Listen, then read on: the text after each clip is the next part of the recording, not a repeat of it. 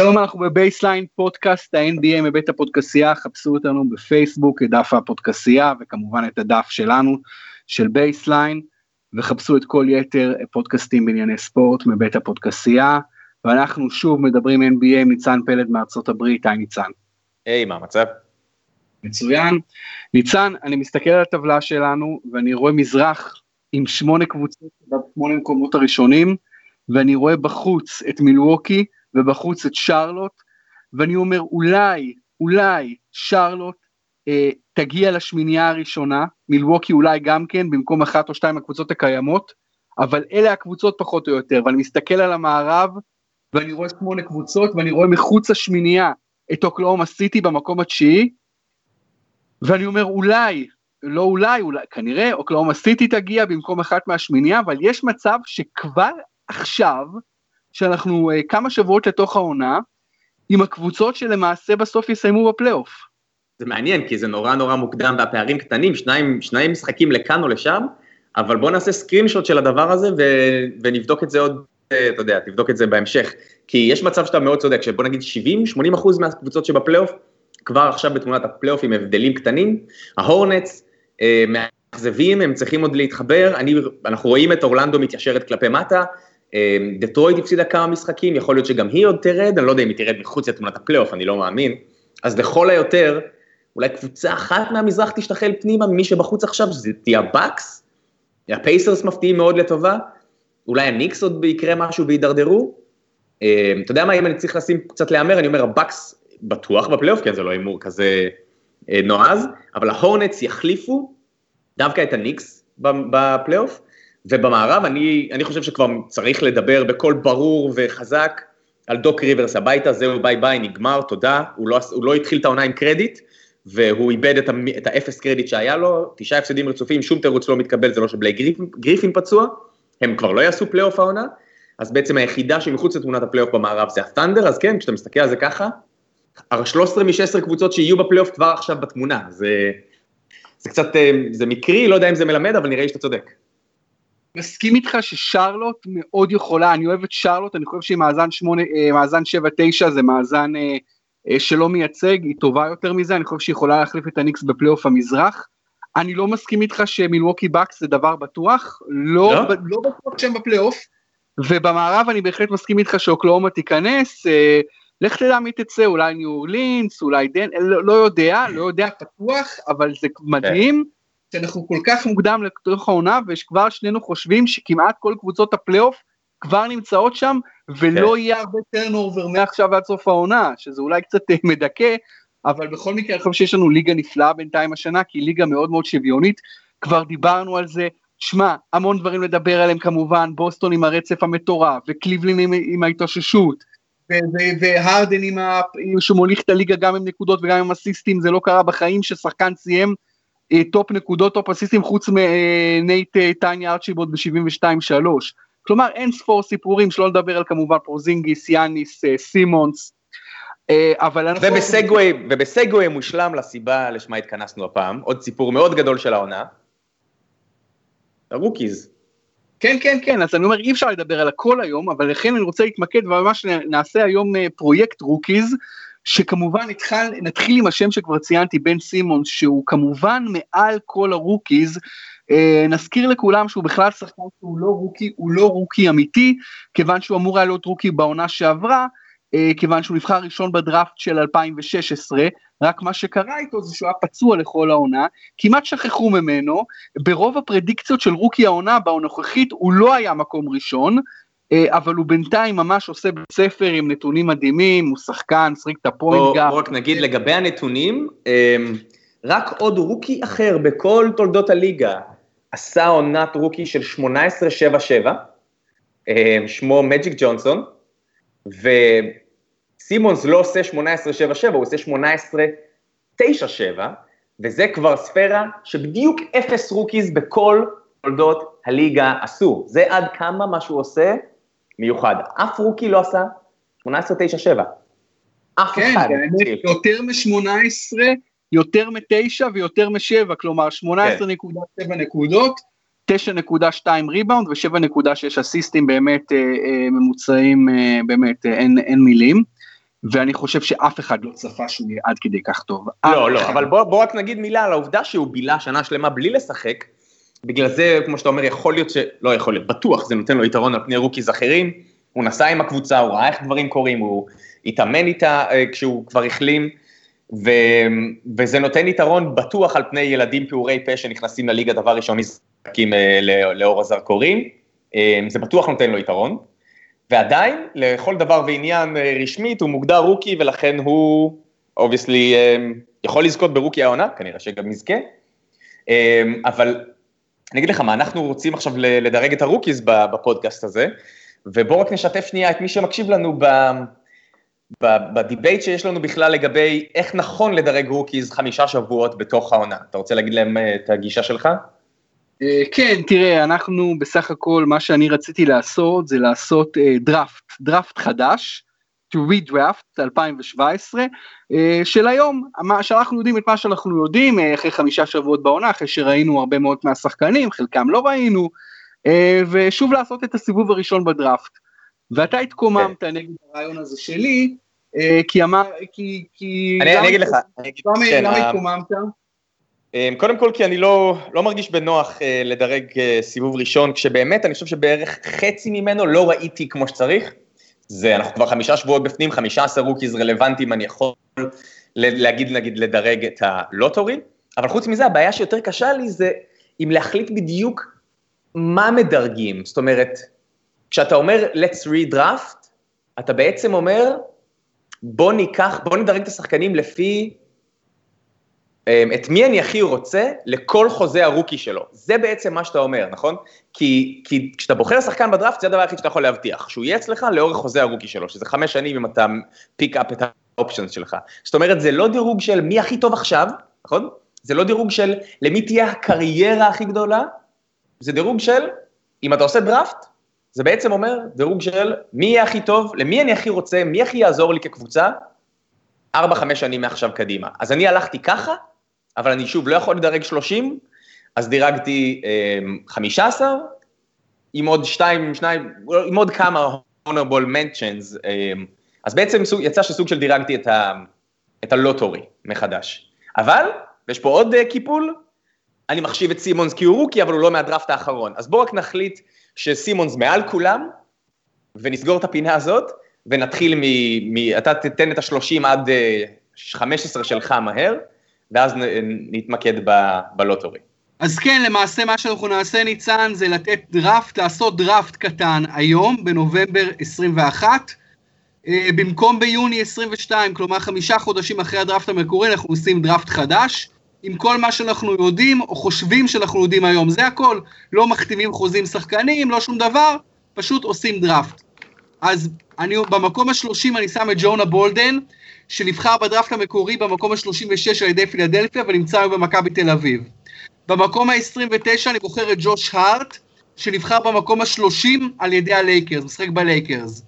במקום ה-28 אני בוחר את טוני ברדלי מאוניברסיטת נורת' קרוליינה, שמשחק ביוטה, ונבחר במקום ה-28 בדראפט המקורי. במקום ה-27 אני בוחר את זאק קולינס מאוניברסיטת גונזאגה, שמשחק בפורטלנד, ונבחר עשירי בדראפט המקורי.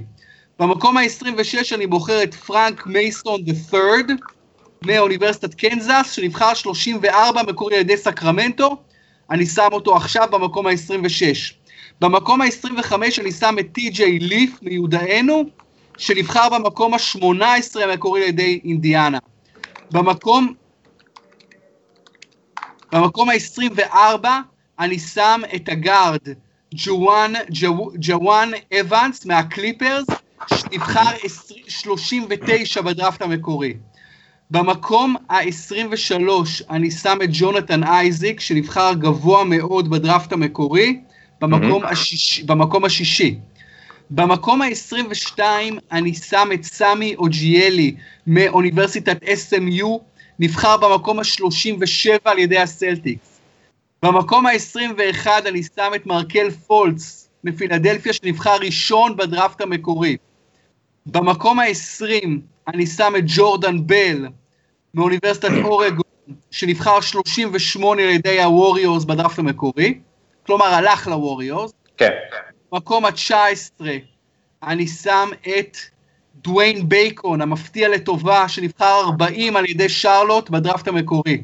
במקום ה-18 אני שם את קיילב סואניגן מאוניברסיטת פרדו, שמשחק, מקבל הרבה מאוד דקות בפורטלנד.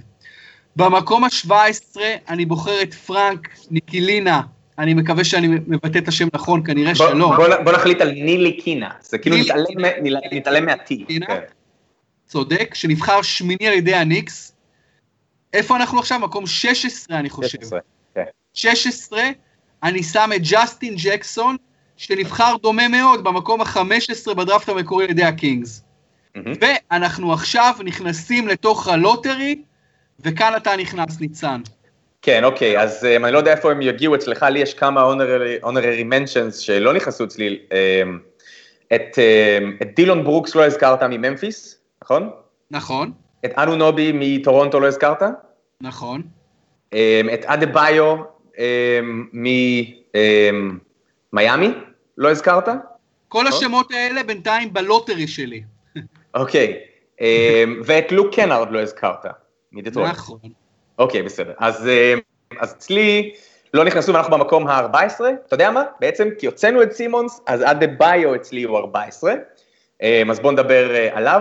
אה, אני התכוננתי לפודקאסט הזה והלכתי לראות כמה שאני יכול ב league pass דקות של rookies שלא יצא לי לראות הרבה העונה, ואדבאיו לא משחק המון העונה, אבל ממה שראיתי, אה, שחקן שתפור בול על לאן שהליגה הזאת הולכת, ושוב אני אגיד, כשאני עשיתי את הדירוג הזה שלי, הלכתי ל... אם הייתי באמת בוחר ביוני, כשאני יודע שהשחקן הזה הולך להישאר אצלי לכל חמש שנות חוזה ה rookie שלו, ומה הוא יספיק לתת לי בזמן הזה, ולאן הליגה הולכת ואיזה כדורסל משחקים, ואדבאיו אה, מחליף טוב על, על גארדים ב pick and roll, נע טוב מאוד ללובים בהתקפה, לאליופים, זה מה שצריך משחקנים בעמדה הזאת, הוא אתלט, הוא עובד קשה, והוא עושה הרבה עם הדקות המועטות שהוא מקבל בינתיים, אה, אז אני מתחיל מהדה-ביו ממיאמי ב-14. אז אני אגיד שהדה-ביו אצלי מדורג עשירי. אני שם אותו עשירי, אני מסכים עם כל מה שאמרת עליו, אני ראיתי אותו שני משחקים, מאוד מאוד התרשמתי, מאוד התרשמתי ממנו גם בקולג', בקנטקי. הוא fucking אתלט עצום. הוא יופי של תחליף לחסן וייטסייד, הוא בוודאי, שח... הוא שחקן צעיר מאוד, נלהב מאוד, באמת אתלט עצום עם הגישה הנכונה, ולכן אני שם אותו עשירי. אוקיי, בוא נגיד אומר- שאגב הבחירה האמיתית שלו הייתה 14. אמ, נכון, כן. נכון, במקורי הוא, במקורי הוא 14, נכון? כן. אוקיי, אה, מי ה-13 שלך, ניצן? מי אר- מי אר- רגע, מי 14 שלך? אה, נכון, 14 שלי הוא דילן ברוקס. אה, אוקיי. דילן ברוקס, כן. ש- דילון ברוקס שנבחר 45 בדראפט המקורי, תראו איזה קפיצה, מ-45 ל-14, ואצלך הוא באונו... גם ב bubble, בדיוק, 15-18 כזה, כן. אז דילון ברוקס כבר, כבר פותח חמישייה בממפיס גריזליז, שוב, שוב נאמר, בחירת אמצע סיבוב שני, שיחק נהדר בקולג'ים באורגון סטייט, באורגון, סליחה, באורגון, הלך איתם לפיינל פור, ובינתיים מראה גישה נכונה, אגב, הוא, הוא גדל בפורטלנד, והיה לו משחק גם בפורטלנד עם ממפיס, עשו לו שם קבלת פנים עם כל המשפחה שלו, כן, אבל- אורגון, בוא נגיד, אה, פורטלנד זה באורגון, כן, איפה ששיחק גם בקולג', נשאר בבית. בוודאי, הבעיה בוודאי. הבעיה היחידה שלו, את- שלי איתו, זה שהוא עוד לא הראה שהוא מסוגל לקלוע משלוש, ושחקן בעמדה הזאת, בליגה הזאת, שנים קדימה, בשנים הראשונות שלו בליגה, בלי קליעה משלוש, יהיה יהיה לו קשה להישאר רלוונטי הרבה זמן, זו דעתי. נכון, עדיין לא תקליעה משלוש, אבל הוא, כן, הוא בחירה 14 שלי, הוא מאוד קרוב ללוטרי אצלך. אה, כן. בוא נעבור לבחירה מספר אה, 13 שלך. אוקיי, אני שם פה את אייזק, אה, שאתה שמת מאוד נמוך, הרבה יותר נמוך, 23, נכון? אה, אצלי הוא ב-13, אני חושב שהוא אה, הוא גם מאוד מאוד נע, נון עין במובן הזה, אבל אם אני מסתכל קצת מעבר לעונה הזאת, אני חושב שהוא יעשה איזה קפיצה מאוד מהר, הוא אתלטי, בשיגעון, הוא ארוך. אה, שוב, אני מנסה להסתכל על מי יעזור לי בשנים שהוא עוד יהיה אצלי כחוזה רוקי, בדיוק הכדורסל שהליגה משחקת, אה, הוא, הוא נייד, אה, באמת, הוא משהו מאוד מיוחד בהקשר הזה. אני חושב שהוא שחקן שיהפוך מהר מאוד, בניגוד לאדה ביו, לשחקן רוטציה חשוב בקבוצה תחרותית. זה, זה, זו לדעתי התקרה שלו אה, בארבע שנים הקרובות, ארבע, חמש שנים הקרובות. שחקן רוטציה חשוב בקבוצה תחרותית. אני מאמין שזה אה, שווה מקום 13 בדראפט. כן, אצלי ג'ונתן אייזק הוא 23, פשוט כי לא ראינו אותו כמעט, כי הוא לא קיבל כמעט קרדיט, גם היה אולי פציעה, ובאמת באורלנדו, ואתה, ואתה פשוט שואל את עצמך למה הוא לא מקבל אה, יותר אה, קרדיט, לכן הוא... שחקן הגנה נהדר, יש לו אינסטינקטים טובים, הוא, הוא חוסם הרבה, הוא מאוד ארוך, הוא אקטיבי בהגנה. אה, אני חושב שאחד הדברים שיחזרו על עצמם לאורך כל הדירוג הזה, זה עד כמה ה rookie class הזה מפגין מלא בגרות ובשלות בגילאי 19-20, בואו רק נגיד את זה, זה חשוב. למה הרבה מאוד זמן לא ראינו rookie class מאוד מאוד טוב? בגלל ה-one and done. פעם rookies היו יכולים להגיע ל-NBA ישר מהקולג', ומי שלא היה מספיק ישר לקולג' היה הולך, אה, אה, לא היה מספיק, סליחה, היה יכול לבוא ישר מהתיכון, ומי שלא היה מספיק טוב לבוא ישר מהתיכון היה הולך לקולג', ובהרבה מאוד מקרים לשנתיים ולשלוש. מה שעשה החוק שמחייב שחקנים להגיע ל-NBA עכשיו רק מגיל 19 או משהו כזה, זה שהם הולכים לשנת אלפרש כזאת בקולג', ומגיעים לא מוכנים אחרי שנה על פרש בקולג' ולוקח להם זמן להתפתח. מה שמיוחד במחזור rookies הזה, זה שבאים ילדודס, 19 וקצת, 20 וקצת, עם מלא בגרות ובשלות ומוכנות, וזה מקבץ מאוד מאוד נדיר. אני חושב שגם אייזק עצמו, שהוא בינתיים, הוא נותן 6 ו-4 וחצי, בחסימה וחצי, ב-20 דקות למשחק, ובאפישנסי גבוה, והוא גם מסוגל לקלוע שלושה כשמשאירים אותו לבד. אה, אבל הוא רק דוגמה אחת לעוד שחקן ש, שלא מתבייש, והם באים עם המון ביטחון, ואנחנו נראה את זה ככל שנעלה בדירוג, ויכול להיות שזו תכונה שצריך לשייך ל... אתה יודע, למילניאלס, אלה אנשים שכמעט כבר נולדו בשנות האלפיים, והם לא סופרים את מסורת ולא סופרים מבוגרים.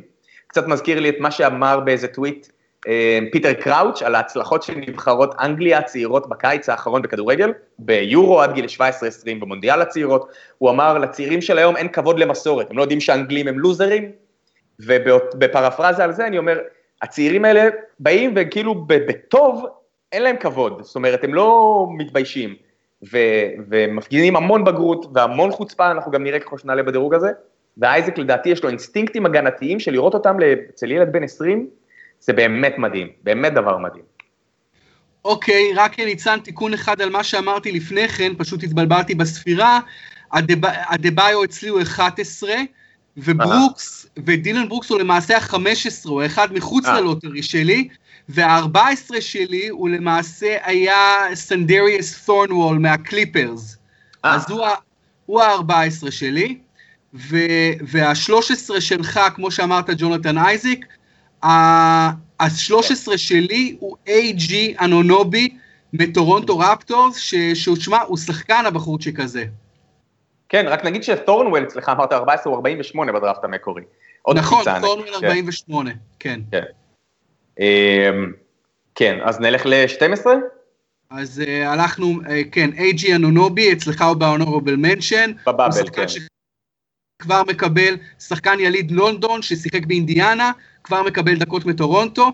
נלך ל-12, מי ה-12 כן. שלך? אה, מליק מונק. אה. אחת מה, אחד מהשמות שאנחנו, בגלל זה אנחנו עדיין מאמינים בטורונטו, הוא נבחר 11, סליחה, מאמינים בשרלוט, הוא נבחר 11 על ידי שרלוט, שמתי אותו 12, זה עדיין קרוב. אני אגיד, הוא לא מדורג אצלי 12, והוא לא נבחר 11, בגלל מה שהוא הספיק להראות לנו, הוא לא הראה המון.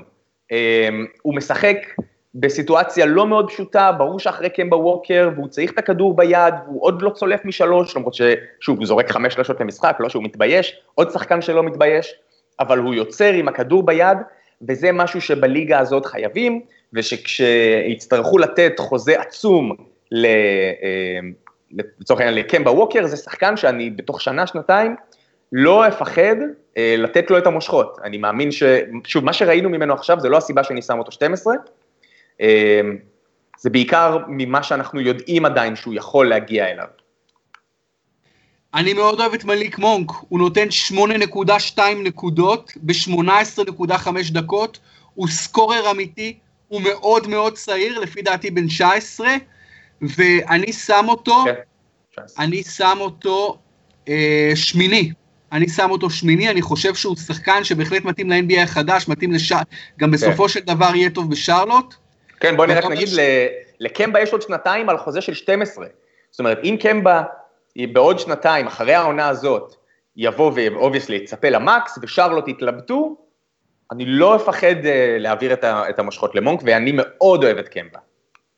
גם אני מאוד מאוד אוהב את קמבה, מאוד מאוד מאוד, וכמו שאמרנו בהתחלה, אני חושב ששרלוט היא עדיין קבוצה ששווה הרבה יותר מהמאזן של ה-7-9, זה גם קבוצה שכיף. לראות, והיא בכיוון הנכון. מונק הוא אחת הסיבות שכיף לראות אותם, כן. 12 אצלך? ה-12 שלי הוא לוק קנארד, שחבר כן. שלי אומר לי השבוע לפני כמה, אומר לי, תשמע, בואנה, יש להם שחקן rookie לבן, הוא, הוא מזכיר לי את לארי ברד. כן, אמרתי לו, קצת נסחפת, אבל הוא שחקן נחמד, הוא שחקן חכם, הוא שחקן שמשחק בתוך הגבולות שלו, אני לא יודע עד כמה ה upside שלו גבוה, כן. ולכן אני שם, לכן, לכן אני בוחר אותו במקום 12, אבל הוא הראה כבר עכשיו לא מעט במדי דטרויט, אצלך הוא בהונורבל מנשן, נכון? מחוץ ללוטרי. כן. נכון, אבל קרוב מאוד. אמ, ואני רק רוצה להגיד, כי הזכרת, אמרת על הסיפור הזה עם, אה, עם שחבר שלך אמר שהוא מזכיר את לארי ברד, היום קראתי אה, ראיון אדיר, עוד פעם, של, של עירד צפריר, אמ, עמיתך להארץ, נכון להגיד, אמ, הוא עושה את סגור לי את הפינה, סתם, ב, ב, אני פשוט, לכו תחפשו את הראיון שהוא עשה עם ג'ו אלכסנדר, אחד מסגור לי את הפינה, חמדור, שאני מאוד אוהב, אחד, ה, אחד ה, איטריישנס הכי טובים שיצאו לאירד אי פעם, פשוט ג'ו אלכסנדר נכנס באירד שם, על זה שהוא משווה אותו לקווין לאב, רק כי שניהם לבנים, קטע אדיר, אה, לכו תקראו וזה קצת מזכיר, אה, בוא נגיד שלהשוות את, את קנרד ללארי ברד זה עוד יותר מטורלל. כן, כן, בהחלט, אה, כמו כל מדור שסגור את הפינה, גם את זה כבר קראתי מאוד מהר, בהחלט רעיון מעניין. כן. ואיראן משווה אותו לקווין להב, אז בוודאי שתקראו. בסדר, אה, מקום... 11. אה, 11 שלך, ניצן. אוקיי, מישהו שאני די בטוח שאצלך יהיה הרבה יותר גבוה, אני שמעתי אותך פה בפודקאסט כמה פעמים אה, מתלהב ממנו מאוד. קוזמה, אני שם את קוזמה מהלייקרס, נבחר 27, אני חושב, בדראפט המקורי. אצלי הוא 11, והרבה מאוד דירוגים שעברתי וקראתי והתכוננתי לפודקאסט הזה, הוא ב top 5.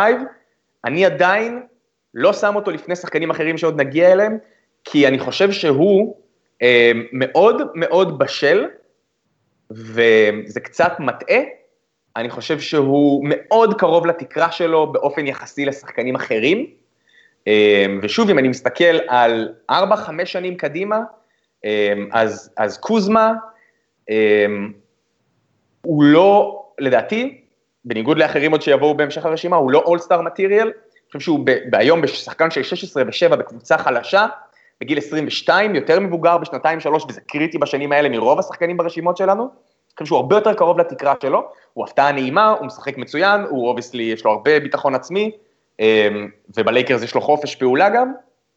אמ, הוא, הוא פעיל בהגנה, הוא משחק within himself, אבל אמ, אני פשוט חושב שהתקרה שלו לא מאוד גבוהה, בגלל זה אצלי הוא רק 11. בניגוד לאחרים בהמשך הרשימה, שהתקרה שלהם לדעתי הרבה יותר גבוהה.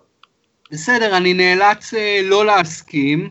כיוון שקודם כל אני לא חושב שהלייקרס כל כך חלשים, ראיתי אותם בשני משחקים באים האחרונים, מפסידים בבית לפיניקס, ואחרי זה מנצחים בבית את... אה, את מי הם ניצחו בבית? אני כבר מאבד, אני כבר, אתה יודע, כל לילה שאתה רואה אה. משחק, אתה שוכח נגד מי. הם אה, ניצחו את מילווקי, לא? לא זוכר. לא, בסדר, צריך להסתכל, לא משנה. ניצחו עכשיו לפני יומיים. כשקוזמה, קוזמה בעיניי הוא, הוא ה top scorer של הלייקרס, הוא שחקן שכבר התלהבו ממנו ב Summer League, ו, וכנראה שבצדק. אני מאוד מאוד אוהב אותו, ואני אגיע אליו בהמשך ה lottery כמובן. אוקיי. אה, כן. מקום 11 שלי, 11 זה כבר דיברנו עליו, על אה, באם אדבאיו ממיאמי. Okay. Uh, בואו נעבור למקום העשירי, אני אתחיל. גו. מקום העשירי שלי, ויש לי ספקות לגבי הבחירה הזו כבר עכשיו, אבל נלך איתה. לונזו בול. לונזו בול אוקיי. שנבחר בדראפט המקורי במקום השני. שני, כן. השם הכי גדול שבא מהמכללות בעונה האחרונה, כמובן, הסיפור הכי גדול. אני שם אותו עשירי, כיוון שאני חושב שללונזו בול יש בעיית כליאה מאוד מאוד מאוד משמעותית, ואני בספק מאוד גדול אם הוא יצליח לשפר את הכליאה שלו משמעותית. חוץ מזה, אני אוהב את השחקן הזה, אני אוהב את איך שהוא מוליך כדור, אני אוהב את הסייז שלו, אני אוהב את האופי שלו, אני אוהב את המשחק שלו, את הבנת המשחק הנפלא, את המסירות, אבל הסיפור של הכלייה הוא מכשול מאוד מאוד גדול מבחינתי, ולכן הוא בינתיים עשירי. אז בוא אני אגיד לך את דעתי על בול שמדורג אצלי עוד יותר גבוה, זאת אומרת, ממש גבוה. הרבה מאוד שחקנים אני פסלתי או הורדתי אותם פה, בין היתר דילון ברוקס, על זה שאין להם כליאה או שהכליאה עוד תתפתח או שהיא בספק, בגלל שיתר הדברים שהם מביאים למגרש הם דברים סטנדרטיים ששחקני NBA חייבים להביא למגרש, הם, ה, הם, הם עושים את ההגנה כמו שצריך, והם מחליפים, והם הם אקטיביים, והם, ואתלטים, מה שלא יהיה. כליאה היא must כשאין לך שום דבר ברמת סופרסטאר, או ברמת מאוד מאוד מאוד ייחודי. בייחוד עם מאסט בכדורסל, שוב, היום שמשחקים שריווח הוא מעל הכל וכולם מפציצים שלשות כמו משוגעים. מה שיש בלונזו בול הוא אוניברסלית מרהיב ומדהים ונדיר, ותמיד יהיה נכון וטוב ומועיל, לא משנה באיזו, באיזה עידן של ה-NBA אתה תזרוק אותו.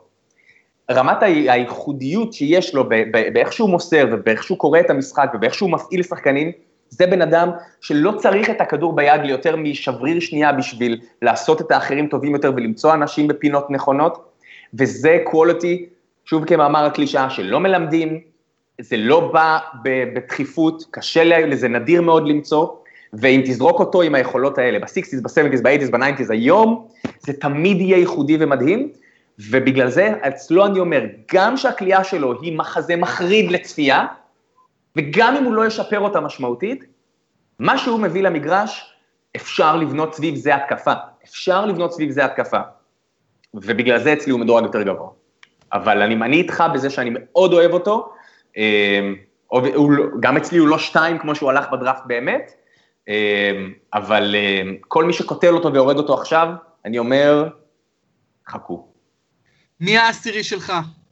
אה, קולינס, ג'ון קולינס מאטלנטה, אה, נבחר 19, והוא, עם כל מה שאמרתי על, אייזק, על ג'ונתן אייזק, בפי אחד וחצי יותר בעצימות, הוא מקבל יותר דקות, הוא אה, רלוונטי מאוד, הוא האינסטינקטים ההגנתיים שלו, מה שאני הספקתי לראות וראיתי לא מעט, יש לו תנועה הגנתית ב pick and roll, של שחקן שעושה את זה כבר עשור, הוא חכם, הוא סופר ארוך, כשהוא מרים ידיים ב pick and roll, אי אפשר למסור מעליו. אמ, הוא נותן כמעט 12 נקודות למשחק, 7.5 ריבאונד ב-22 דקות. זה, זה מספרים נהדרים, והוא רק בן 20, שוב, עוד אחד כזה. אמ, קולינס בעיניי הוא אחד השחקנים, רגע לפני שאנחנו מגיעים ברשימה הזאת לשחקנים שהם גם all-star material, לדעתי עוד בארבע-חמש שנים הקרובות, אני חושב שאותו אני מדרג הכי גבוה, לפני שאני עובר ל tier הבא. ה tier הבא בשחקנים שלי זה כבר כאלה שאני מאמין שיש להם סיכוי טוב להיות אולסטרים עוד בזמן חוזה ה rookie שלהם, קולינס הוא הכי טוב מבין אלה שלא לדעתי.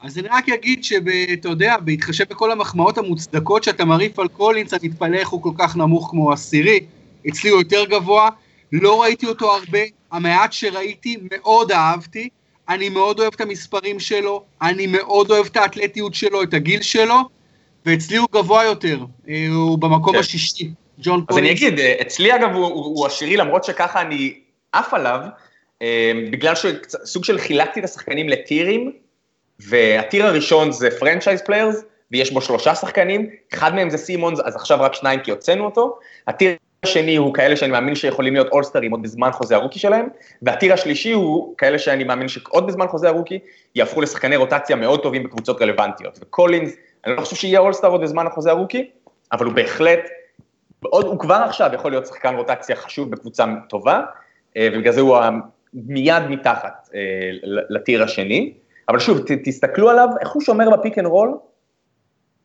אחרי החילוף, איפה הוא עומד, והגובה של הידיים שלו, ואיך אי אפשר למסור מעליו, והוא נותן זמן לחילופים מאחוריו לקרות, אה, אולי מניח שצריך לתת קרדיט לצוות המקצועי של אטלנטה, שתמיד ידע להוציא משחקנים יותר, מאז שזה הצוות הזה של בודנהולצר, הוא בודנהולצר, אה, אבל כן, זו הסיבה שהוא רק עשירי אצלי. כן, אין ספק שהם יבנו את הקבוצה באטלנטה סביבו וסביב, אה, כנראה סביב דניס שרודר. אה, כן. מי המקום התשיעי שלך? אמ, לא, לאורי מרקנן, אה, הפיני משיקגו. אני חושב, אני, הוא בעצם פותח אצלי את הטיר השני, של כאלה שאני מאמין שעוד יכולים להיות אולסטרים עוד בזמן חוזה הרוקי שלהם, הוא הכי נמוך בטיר הזה, אמ, אבל הסיבה שהוא מדורג גבוה הוא בגלל שאני שם אמ, אמ, חשיבות מיוחדת על שחקנים שמביאים, שוב, איזשהו מיקס שהוא קצת נדיר של skill וגוף. זאת אומרת, קולינס, העובדה שהוא מאוד ארוך, זה לא שהוא מוסיף על זה לצורך העניין עכשיו איזו יכולת כדרור מרשימה או מסירה מרשימה או כליאה מרשימה. מרקנן, כמה שהוא אה, כביכול גוף של שחקן פנים, obviously קולע מצוין, עוד יכול להשתפר, הוא התחיל טיפה פחות טוב את העונה, אבל הוא קלעי מצוין, הוא הרבה יותר אגרסיבי משנתנו לו קרדיט, הוא עוזר מאוד מאוד בריבאונד, מספרי הריבאונד שלו מצוינים, בין 7 ל-8 רוב העונה, אה, והשחקן הזה, סוג של עוד פעם stretch אה, four, לבן, זה לא מיד אומר שנשווה אותו לג'ו אלכסנדר, אבל אה, שאגב נבחר שמונה בדראפט, מרקנן אני חושב שבע בדראפט המקורי, הגיע לשיקגו בעקבות ה trade עם באטלר, אמ, אני שם אותו תשע, הוא הדבר הטוב היחיד שקורה בעונה נורא מחרידה um, של, של שיקגו, אבל, ואצלי הוא תשע, אני, אני, אני, יש סיכוי שהוא עוד יהיה אולסטאר במזרח בשלוש-ארבע שנים הקרובות. אוקיי, אז אה, אני שוב אגיד, אתה שם אותו נמוך מדי, אצלי מרקנה נבחר חמישי, אני רואה אותו, ראיתי אותו כבר כמה משחקים ניצן, אה, אפרופו השוואות לשחקנים אחרים, לארי מרקנן הוא דירק נוביצקי לעניים. מוליך את שיקגו עם 15.6 למשחק, אה, שמונה ריבאונדים, קלעי שלשות בפוטנציה ואולי כבר בפרקטיקה די מצוין. כן. אם לא בפרקטיקה, בוודאי בפוטנציה, יש לו ביצים, הוא, הוא עולה לשלשות, אצלי הוא פשוט נבחר חמישי, כי אני מאוד אוהב את, ה, את השחקן הזה. Uh, מקום תשע שלי הוא ג'וש mm-hmm. ג'קסון mm-hmm. בפיניקס, שנבחר במקום הרביעי בדראפט yeah. המקורי. זה שחקן שאהבתי לפני הדראפט, ראיתי אותו כמה פעמים בקנזס, מאוד אהבתי אותו, אתלט, אתלט מטורף בעמדת okay. הסקנד גארד. שמע, יכול להיות שהוא קצת פחות מתאים ל-NBA, הוא לא קלעי גדול, הוא לא פתח את הקריירה מדהים, הוא גם לא פתח אותה, הוא גם לא פתח רע, ולכן אצלי הוא תשיעי. אוקיי, okay, um, אני אגיד שאני מאוד שמח שאתה לא הורדת אותו יותר, הרבה מאוד אנשים כבר ממש קוטלים אותו, אצלי הוא מדורג עוד יותר גבוה, אני עוד לא הזכרתי אותו. Um, שוב, זה עוד שחקן בדומה למונק, זה שחקן שמדורג אצלי עדיין מאוד גבוה, לא בגלל מה שראינו ממנו בחמישה שבועות, אלא מאותן סיבות שהוא היה בחירת לוטורי כבר לפני חצי שנה, הוא עדיין מדורג אצלי מאוד גבוה, יש לו יכולות אתלטיות מאוד נדירות, הקליעה שלו אין לה, אין לה איזה מכניקה מחרידה לצפייה כמו של בול, אני מאמין שזה עוד יסתדר וגם אם הוא לא יהיה sharp אמ, shooter זה יהיה מספיק, אמ, יש גם איזשהו טרנד בליגה, פה ושם אפשר לראות ניצוצות של mid-range game שחוזר להיות רלוונטי והוא יכול to perfect את ה mid-range game שלו, והאתלטיות והפוטנציאל, התקרה שלו הם מאוד גבוהות, אז בגלל זה אצלי עוד מדורג יותר גבוה. שוב, גם אותו הרבה כבר קוטלים, פיניקס היא סיטואציה לא מאוד נוחה, הרבה מאוד שחקנים צעירים והרבה מאוד בלאגן קצת כמו סקרמנטו, ועוד שחקן שעוד בטח נגיע אליו שנינו.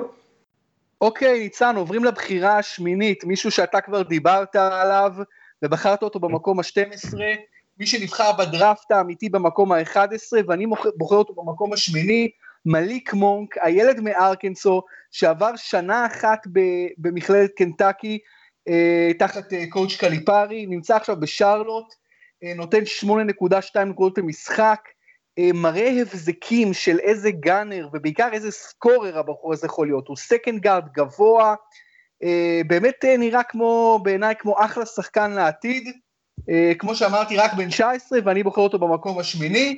ניצן, האם אתה רוצה להגיד עוד כמה מילים על מונק, או פשוט לעבור למקום uh, השמיני? כן, אני רק אזכיר שאני אמרתי שאני חושב שהוא יכול להיות תחליף לקמבה, אם משהו לא יסתדר איתו, למרות שאני מאמין שהם יכולים לתפקד מעולה ביחד. אצלי, אני רק אזכיר, הוא היה בקצה, הוא היה בטיר שאני חושב שיהפכו לשחקני רוטציה טובים, אבל אתה יודע מה, ככל שאני חושב על זה יותר, יכול להיות שהוא באמת, הוא פוטנציאל אולסטאר, הוא, הוא, הוא פשוט לא עקבי, זה מישהו שאתה שם שמונה, תסכים איתי, לא בגלל כל מה שראית עד עכשיו, אלא בזכות חלקים ממה שראית. יש לו, כמו שאתה אומר, הבזקים, יש, הוא פוטנציאל אולסטאר, אני, אני מסכים. כשאתה אומר ניצן פוטנציאל אולסטאר, ושנינו אוהבים את מליק מונק, אבל בכל זאת רק בן 19, לא עשה יותר מדי עד עכשיו, עשה מעט מאוד, אבל הראה באמת הבזקים, לא מוקדם מדי כבר לתייג אה, שחקן כזה, או בכלל שחקנים בגיל הזה כפוטנציאל אולסטאר? נראה לי שאין ברירה, נראה לי שכשאתה מדבר על דראפט אתה חייב להכניס אלמנט מאוד גדול של אה, feeling ותחזיות, אה, וזה ממה שאתה רואה מבן אדם. תראה, אם, אם מתישהו כשה-NBA יבין שהוא צריך לשנות את הבחירות לאולסטאר, ומתוך 12 שחקנים לכל קבוצה, כל קבוצה לעשות, 12 שחקנים לעשות שמונה גארדים, אז, אז מונק ייכנס. כל עוד הם uh, מקפידים שזה יהיה רק שני גארדים בחמישייה, יהיה לו קצת יותר קשה. אבל הליגה הולכת לשם, וגם זה שינוי שאני מאמין שבסוף יבוא. אחלה. אה, מי, מי הבחירה השמינית שלך? אוקיי, אז שמיני שלי אה, זה דונובין מיטשל מיוטה. אה, אני גם אותו ראיתי בהרבה מאוד דירוגים יותר גבוה. הסיבה שאני שם אותו בקצה התחתון של ה tier פוטנציאל אולסטאר שלי, בגלל שכרגע הוא לא, הוא, לא, אני לא אגיד הוא לא הרבה יותר, אבל חלק מאוד מאוד מאוד גדול ממה שהוא כן, זה volume shooter. אה, נכון? גם בשביל להיות volume shooter צריך skills וצריך ביטחון עצמי, וזה מדהים שיש לו אותם, אה, הוא לא ילדון, הוא לא 19, הוא 21, אה, בשנים האלה כל שנה, שנתיים לפה או לשם עושות הבדל, אבל כרגע הוא volume shooter, וכמה שהמספרים הרגילים שלו נראים לא רע, 15-3-3, המספרים טיפה מעבר לזה כבר לא נראים מדהים, הוא עושה 15 נקודות באיזה 15 זריקות, המספרים ה advanced שלו, אחוזים מהשדה לא טובים, ה defensive ה offensive rating שלו לא טובים, אמ, אז בגלל זה אני לא משתגע עליו, שם אותו ב top five, אבל ממה שאתה רואה, אמ, עם, עם ה skill שלו לייצר נקודות והביטחון שלו, אני חושב שהוא יהיה שחקן של הרבה מאוד נקודות למשחק, הרבה מאוד זמן בליגה, וכבר ראינו volume shooters שעשו קריירות ענקיות Hall of Famers, שהיו בעיקר volume shooters, כן? אני אגיד אלן אייברסון וכרמלו אנטוני, אז הוא לא ברמה שלהם, אבל volume shooters יכולים לחיות הרבה מאוד זמן בליגה ולעשות יופי של קריירה, אני מאמין שזה הכיוון שהוא הולך אליו. אה, בסדר גמור, אני אגיע, אני אדבר על מיטשל יותר גבוה אה, בהמשך, כי שמתי אותו יותר גבוה. כן. אה, ניצן, מי הבחירה השביעית שלך? אוקיי, אז שבע, אני הולך עם, וזה אפילו יותר גבוה משהוא נבחר באמת, למרות שהדיבורים עליו הם הפוכים, אתה שמת אותו 17, אני הולך עם נילי קינה, מהניקס. אני הולך איתו שבע, אני אגיד, יכול להיות שאני משוחד כי אני רואה מלא את הניקס, לא שאני אוהד, פשוט כל ערב כמעט הם משודרים פה, וזה פתוח, וזה נוח, כשאתה מזפזפ. יצא לי לראות מלא את נילי קינה. אמ, הסיבה שאני שם אותו גבוה, היא בגלל, ואני אגיד את זה שוב, ואולי זו מנטרה ואני חוזר עליה, אבל אני באמת מאוד מאמין בזה, הליגה מעולם לא הייתה יותר קופי קט של קבוצה אחת של השנייה משהיא היום. ושחקנים שעושים בדיוק את מה שצריך בשביל אני אגיד במרכאות, ה-NBA של היום, הם ברי תחליף. זאת אומרת, אמ, כשהסקילסט שאתה מביא למגרש הוא מאוד מאוד מותאם לכדורסל של היום, אז אתה בר תחליף כי יש הרבה מאוד שמותאמים לזה, כי כל הקבוצות משחקות מאוד דומה, ואז הערך שלך יורד, כי אתה הופך לקומודיטי. ואז אני שם הרבה מאוד אה, משקל על אנשים שמביאים משהו שהוא אקסטרה, שהוא ייחודי תמיד, לא רק במה שטרנדי היום, שנתיים, שלוש קדימה, אלא משהו שתמיד יהיה לו value מאוד גדול, בגלל זה גם בול אצלי מדורג עוד יותר גבוה, וכבר דיברנו עליו, אמ, ונטיליקינה, האינסטינקטים ההגנתיים שלו, הגודל שלו, העובדה שהוא ממש צעיר וזר, ועדיין הוא משחק, אני חושב שמכל ה rookies שעד עכשיו דיברנו עליהם, ואולי שניים, שלושה עוד מעליו כאן, אה, הוא כל כך לא מנסה מה שהוא לא יודע עד לרמה שזה לפעמים מעצבן. כאילו לפעמים אתה אומר לו, קח את הזריקה, אבל זה, זה value מאוד מאוד גדול בעיניי במישהו גם צעיר, גם זר, שהוא לא מנסה מה שהוא לא יודע, הוא לא נותן למעמד לבלבל אותו, אמ, הוא, הוא מתמקד במה שהוא יודע ובטוח עובד על לשפר את מה שלא, אבל מה שהוא מביא למגרש, רכז פיזי מאוד גדול ועם אינסטינקטים הגנתיים חייתיים. הוא כבר שבר והעמיד כמה שיאים של חטיפות למישהו שעולה מהספסל בגילאים האלה, אתה יודע, כל מיני שיאים שאמריקאים אוהבים. חמש חטיפות במחצית הראשונה נגד קליבן במשחק שהניקס איבדו את היתרון, וזה אף פעם לא עשה מישהו כזה צעיר שעלה מהספסל מעולם. אמ, הוא, זה משהו שהוא תמיד, הוא לא קומודיטי, זה משהו שתמיד יהיה מצרך נדיר ומבוקש, ואני חושב שבתוך הניקס, כשאני מסתכל שוב לחוזה rookie שלוש, ארבע, חמש שנים קדימה ומה הם צריכים, אני חושב שלצד פורזינגיס, אה, בוא נגיד אם תשים את מי שתמיד נכנס לדיונים האלה, כי הוא נבחר מיד אחריו, סמית ג'וניור, אני דווקא חושב שמישהו שלא צריך את הכדור ביד בשביל להיות מאוד מאוד מאוד מאוד משפיע לחיוב על המשחק, זה דבר יותר נכון לניקס, ושוב אני אומר, ההגנה של נטיליקינה היא בשתי רמות מעל של כל גארד אחר בגארד בדראפט הזה, ובשביל זה אני שם אותו מאוד מאוד גבוה, כי זה תמיד יהיה מצרך מאוד נדיר. אוקיי, תראה, לגבי ההגנה כמובן אין ספק שיש לו כישרון רב, בטח מבחינת פוטנציאל, אולי אפילו נוכחי. אני בגדול חושב שליגת ה-NBA, הגנה היא קונספט יותר קבוצתי, והתקפה היא קונספט יותר אישי. למרות שגם התקפה, כמובן, יש את ההנעת כדור, ויש קונספט קבוצתי, אבל, אבל מה שאני בעצם בא להגיד זה שהגנה זה משהו שאתה יכול לכסות עליו לפעמים, והתקפה לא. ואני לא, ובטח לא כל שכן כאשר מדובר ברכז, לרכזים בלי יד אני לא רואה עתיד גדול ב-NBA. ניליקינה בינתיים לא ראיתי אותו מספיק, אבל אני רואה את הנתונים, קודם כל ראיתי קצת, אבל אני רואה את הנתונים שזה 4.6 נקודות, אה, עזוב, הוא מפחד לזרוק לסל, הוא מפחד לזרוק לסל היום. לא, אבל האחוזים גם נוראים, אחוזים מהשדה זה, זה 33.3. אז uh, רכז שלא יהיה לו יד, עכשיו הוא אין ספק, הוא חדש, הוא מאוד מאוד ירוק, הוא, כן. הוא מגיע ממדינה אחרת, הוא מגיע, אתה יודע, מעולם אחר, אז אין ספק שזה מוקדם מדי, ולכן שמתי אותו 17, זה לא bust טוטאלי, 17 זה עדיין בחירה מכובדת למדי, אבל אין ספק שאני חושב שבינתיים הוא הלך קצת גבוה מדי, אתה שם אותו אפילו אחד גבוה יותר, אתה שם אותו בשבע, כן.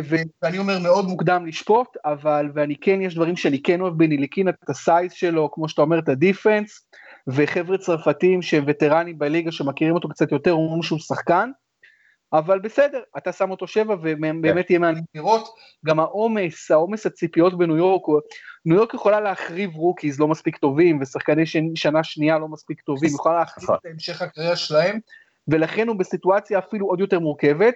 אני בבחירה מספר 7 כן. שלי גם שמתי point guard, שמתי point guard שעלה חמש בדראפט המקורי, ואני מדבר על דיארון כן. פוקס.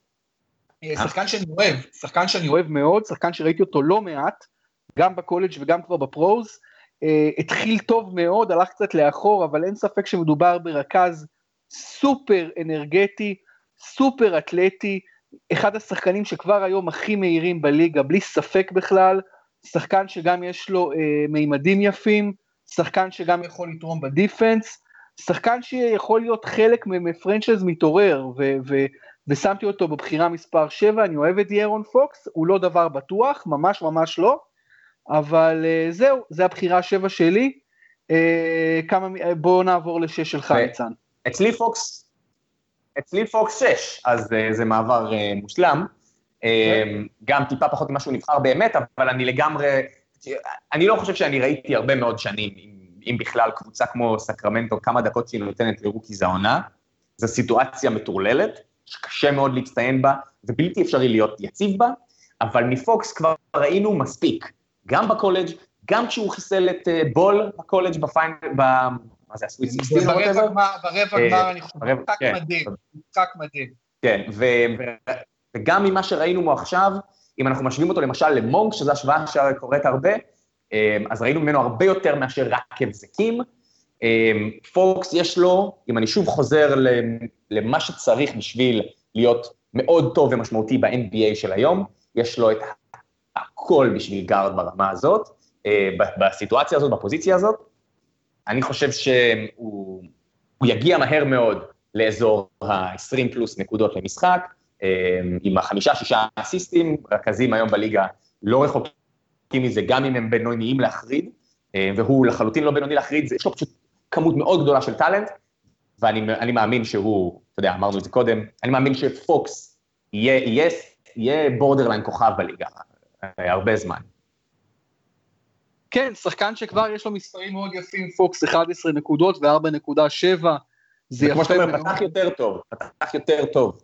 נכון. אה, קצת הלך אחורה, אבל זו סיטואציה מטורללת, באמת, סקרמנטו, אי אפשר לא לצפות ליציבות מאף אחד שם, אה, אבל ראינו ממנו מספיק, הוא, אני, אני, אני, אם אני מתחיל ממנו franchise עכשיו, אני לא דואג, אני, אני יכול לבנות קבוצה תחרותית סביבו בתוך כמה שנים. אה, לגמרי. בחירה מספר 6 שלי ניצן זה שחקן שמשתייך לקבוצה השנייה הכי חלשה בליגה, לפי מאזן נוכחי. אנחנו אוקיי. מדברים על אטלנטה הוקס ואני מדבר כמובן על ג'ון קולינס. כן. ג'ון קולינס עם 11.6 נקודות, 7.4 ריבאונד, המון התלהבות, המון activity, המון אתלטיות, שחקן שאני מאוד אוהב, שחקן שבדראפט המקורי נבחר במקום ה... אני שנייה נותן לכם... מקום ה-19. מקום ה-19, אז אין ספק כבר ש, שאטלנטה עשתה בחירה נהדרת ל-19 עם ג'ון קולינס. חד משמעית. אה, וזהו, אתה יודע, אין, כן. אין הרבה מה להגיד מעבר כן. לזה, אבל באמת, כל, כל קבוצה ב-NBA הייתה רוצה את ג'ון קולינס עכשיו. לגמרי, הוא בול מתאים. בול מתאים למשחק של ה pick and roll ולהחליף בהגנה על גארדים נמוכים. אני כבר דיברתי עליו כי שמתי אותו עשר. אה, קולינס הוא, הוא פגיעה בול בבחירה מחוץ ל lottery. פגיעה בול. כן, שיחק בקולג' בווייק פורסט, אה, באמת... ב-22 דקות הוא עושה את זה, את ה-11 ו-7 שאמרת, ב-22 דקות הוא עושה זה. לא יאומן, וה-PR שלו גבוה מעל 20. בסדר, זה שש שלי. בוא כן. נעבור, בוא נעבור לחמש שלך. אמ, ג'קסון מפיניקס, דיברנו עליו קודם. אמ, אני שוב חושב שזה שחקן ש... שוב, אני שם אותו פה לא בגלל מה שראינו, אלא בגלל מה שהוא יכול להיות. ג'וש ג'קסון היה, אם אני לא טועה, הסיבה ש... קיירי לא עבר לפיניקס, אם להתבסס על שמועות וחצאי דיווחים, אמ, כי ברור שקליבלנד העדיפה להעביר את קיירי לפיניקס מאשר ליריבה הכי גדולה שלה במזרח, ואלה היו השיחות, והם נורא רצו את ג'וש ג'קסון בחזרה, ו... ופיניקס, לפי דיווחים וכן הלאה, אתה יודע, אמ, אמרו זה לא. אז הם שמו המון משקל על הבן אדם שהם בחרו רביעי בדראפט, ועדיין לא ראינו ממנו את מה שהוא יכול להיות, ב-22 דקות הוא על 9 נקודות באחוזים מחורבנים, והוא אה, לא מוסר מדהים, ואנחנו יודעים שהקליעה שלו היא לא טובה מרחוק, אבל אה, בפוקס יש שילוב של אה, אה, offensive awareness נראה לי, אה, ודרייב של אה, אה, לייצר נקודות, ויכולות אתלטיות ותקרה נורא גבוהה, ש... אני לא רואה, אתה יודע, דברים קורים, אבל אני לא רואה איך זה נכשל. אני לא רואה איך הוא בליגה של היום, גם בלי להיות צלף שלשות, וכולם נהיים צלפי שלשות בסוף, כאילו, אלא אם כן באמת, אתה יודע, מייקל קיד גילקריסט הוא, הוא סיפור נדיר של מישהו ששנה אחרי שנה מנסה לשפר את השלשות ולא מצליח. כולם נהיים קלעי שלשות בליגה הזאת בנקודה כזו או אחרת. אמ, אירון גורדון נהיה קלעי שלשות, אמנם שוב הלך קצת אחורה, אבל אני לא רואה סרט שהוא לא הופך ללפחות 35% לשלוש, אמ, ולא רואה סרט שהוא לא הופך לשחקן של 20 פלוס נקודות למשחק, אמ, עם, שהתקפות הולכות אליו בסופי שעונים, אמ, אבל שוב, אני חייב לסייג, זה לא מבוסס על דברים שראינו באופן קונסיסטנטי העונה רחוק מזה, שוב, פיניקס היא גם, בדומה לסקרמנטו, היא סיטואציה שקשה לשפוט ממנה, פשוט התקרה שלו כל כך גבוהה, שללכת איתו יותר נמוך, אני הרגשתי עם זה לא בנוח. אתה הלכת איתו תשע, זה, זה גם גבוה. כן, ניצן, אני אאתגר אותך, אה, ברשותך. קודם כל, אה, ג'וש ג'קסון בדראפט המקורי, בואו נגיד, הלך, אה, הלך רביעי, והיו דיבורים, כן. היו לא מעט דיבורים בחודש שהוליך לדראפט, שהוא אפילו ילך ראשון, היה אפילו אפשרות כזו, כן. כי באמת הוא אמנם מגה אתלט ועשה דברים יפים מאוד בעונה היחידה שלו בקנזס, ובסוף אולי אפילו קצת התחלק, קצת נפל לארבע, אתה שם אותו חמש, אבל כן. אני אאתגר אותך ניצן. אתה עכשיו קבוצת NBA והדראפט קורה עכשיו, ויש לך ב board, נשארו לך פנויים עכשיו ג'וש ג'קסון וג'ון קולינס, את מי אתה לוקח? ובלי בלי קשר ל need. ג'קסון. אין אתה לוקח את ג'קסון לפני ג'ון כן, קולינס. אני, אני, אני אגיד למה עוד פעם, כי שוב, אני, אני לא יודע אם אני מסביר את עצמי מספיק טוב, אני מקווה.